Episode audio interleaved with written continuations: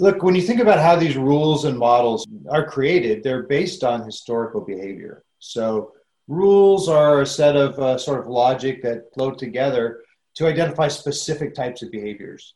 And um, you think about supervised uh, machine learning models, that's where you're taking events that have happened in the past and you're training a model to find more of those things. Now, what's happened in the COVID area is all of the consumers' behaviors have changed forever. I like to give the example of my mother in law. My mother in law is in her 80s. She was one of the ladies who would always go into a bank. She would always smile to tell her. She would always write paper checks. She would use cash at the grocery stores. She didn't even have a digital phone. Now, after COVID, we had to buy her an iPhone. We had to set her up. She, she pays all her bills online. She does 100% mobile banking. Now, if you think about a model that's looking at her behavior, it's going to look very unusual. What, what we're hearing is banks are getting four to 600 times the volume of alerts that are in the high 90 percentile uh, false positive. The behaviors that have changed in the consumers and how they behave and uh, and their activities have really rendered these models virtually useless because everybody's behaviors changed and these models are tuned and designed on historical behavior that's now very different. You mentioned there the number of false positives. Are you saying that a lot of cybercrime is getting through purely because of the volume of work that banks are being presented with? Yes, and there's new patterns that no one's ever seen before. There's zero day attacks think about it. People were uh, here in the U.S. We had a lot of stimulus checks, and they actually had people uh, calling or going door to door and saying, we, "We're trying to get the stimulus check to you. We know we're behind. Just give us your social security, your birth date, and your address, and we'll get it right to you." And people were doing it by the thousands. So there's a, a that's a simple one, but there's a lot of new attacks, new patterns of uh, fraud and financial crimes that these models and rules have never seen before and they weren't they weren't designed to detect and that's why we're so busy. That's why we're seeing so much activity because our solutions our systems are data driven it's an unsupervised approach to machine learning. And so there's no predefined rules or patterns or thresholds. It's really looking at the data and it's identifying what's unusual what behaviors are very different than they than they have been before. And so, because it's um, dynamic and it automatically tunes to the data, it's actually able to find these things very precisely. You know, this technology was designed for zero day attacks. It was designed to find things that you you don't even know how to ask the question what to look for. That's the power of this new technology and the uh, and the new a, a artificial intelligence uh, solutions that are in the marketplace are really bringing not just more precise detection capabilities, but also you know dynamic to adjust as uh, as the market and as behaviors change. What you're talking about is not so much artificial intelligence as artificial intuition. Exactly. Good. So you read our brief. That's a, what you said is exactly right. Our our technology is really based on how the human brain works. Now think about it. When you saw me, when we logged onto this video call today, and you saw me, you didn't actually take out a, a, ruler and measure the distance between my eyes or how long my nose is, or you didn't really calculate what the, the shade of brown my eyes are on the RGB scale. You looked at me, you looked at all the connections, uh, and, and you made a determination about me as a whole, about my gestalt. And then you compared that to a memory. Have I seen this guy before? Does he look smart? Does he look stupid? Is he going to give me good information or bad information? Is he a threat? Is he a friend? you made all of these associations very quickly. And that's sort of how our technology works. What it does is it looks at all of the different points of data and how they're connected. Not, not focusing on the values, but, but how is it connected? And what that enables it to do is really to identify on all dimensions, because we look at all the data, how things are changing and evolving over time. Much like when you when you looked at me and you saw all the connections of, of my face and, and you compared it to a memory that's sort of how the technology is designed to uh, to identify these things.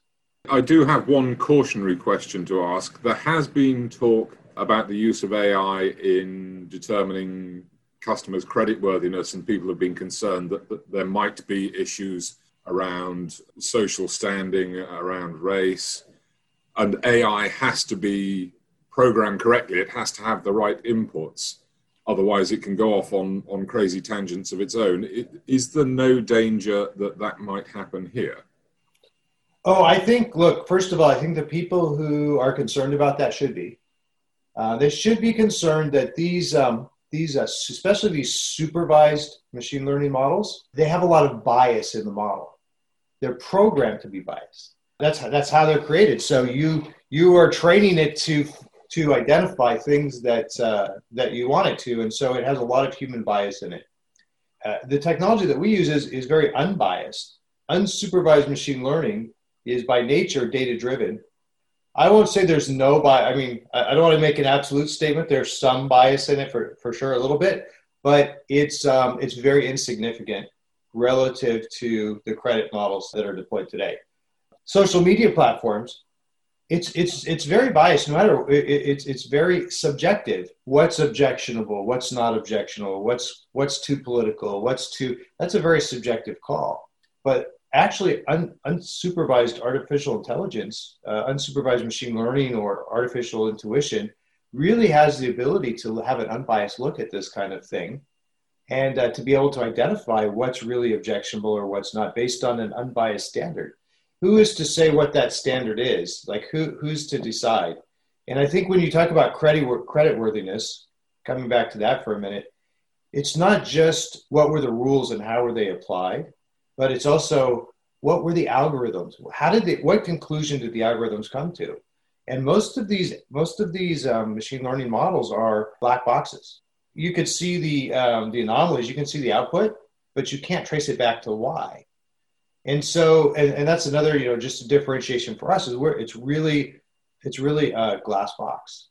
It's designed from the ground up to be fully transparent, fully traceable. You can see exactly what dimensions of the data the algorithms uh, identified that were uh, that caused it to be an, a good credit or a bad credit, and you can trace that all the way back to all the raw data.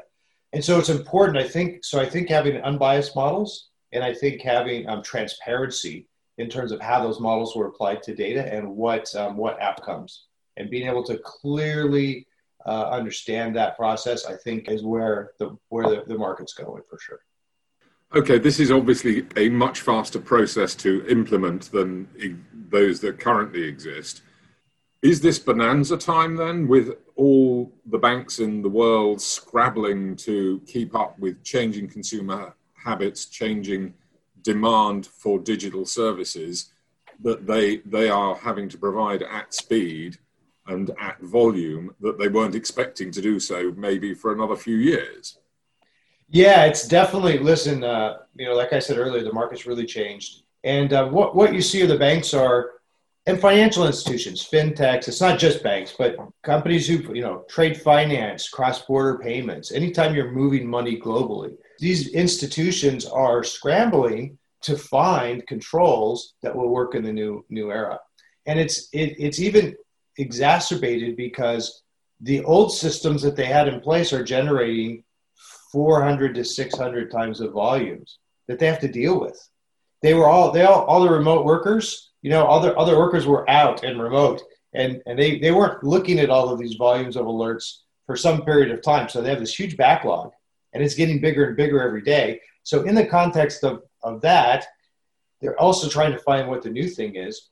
Um, and so it's a, it's a, it's a very challenging dynamic.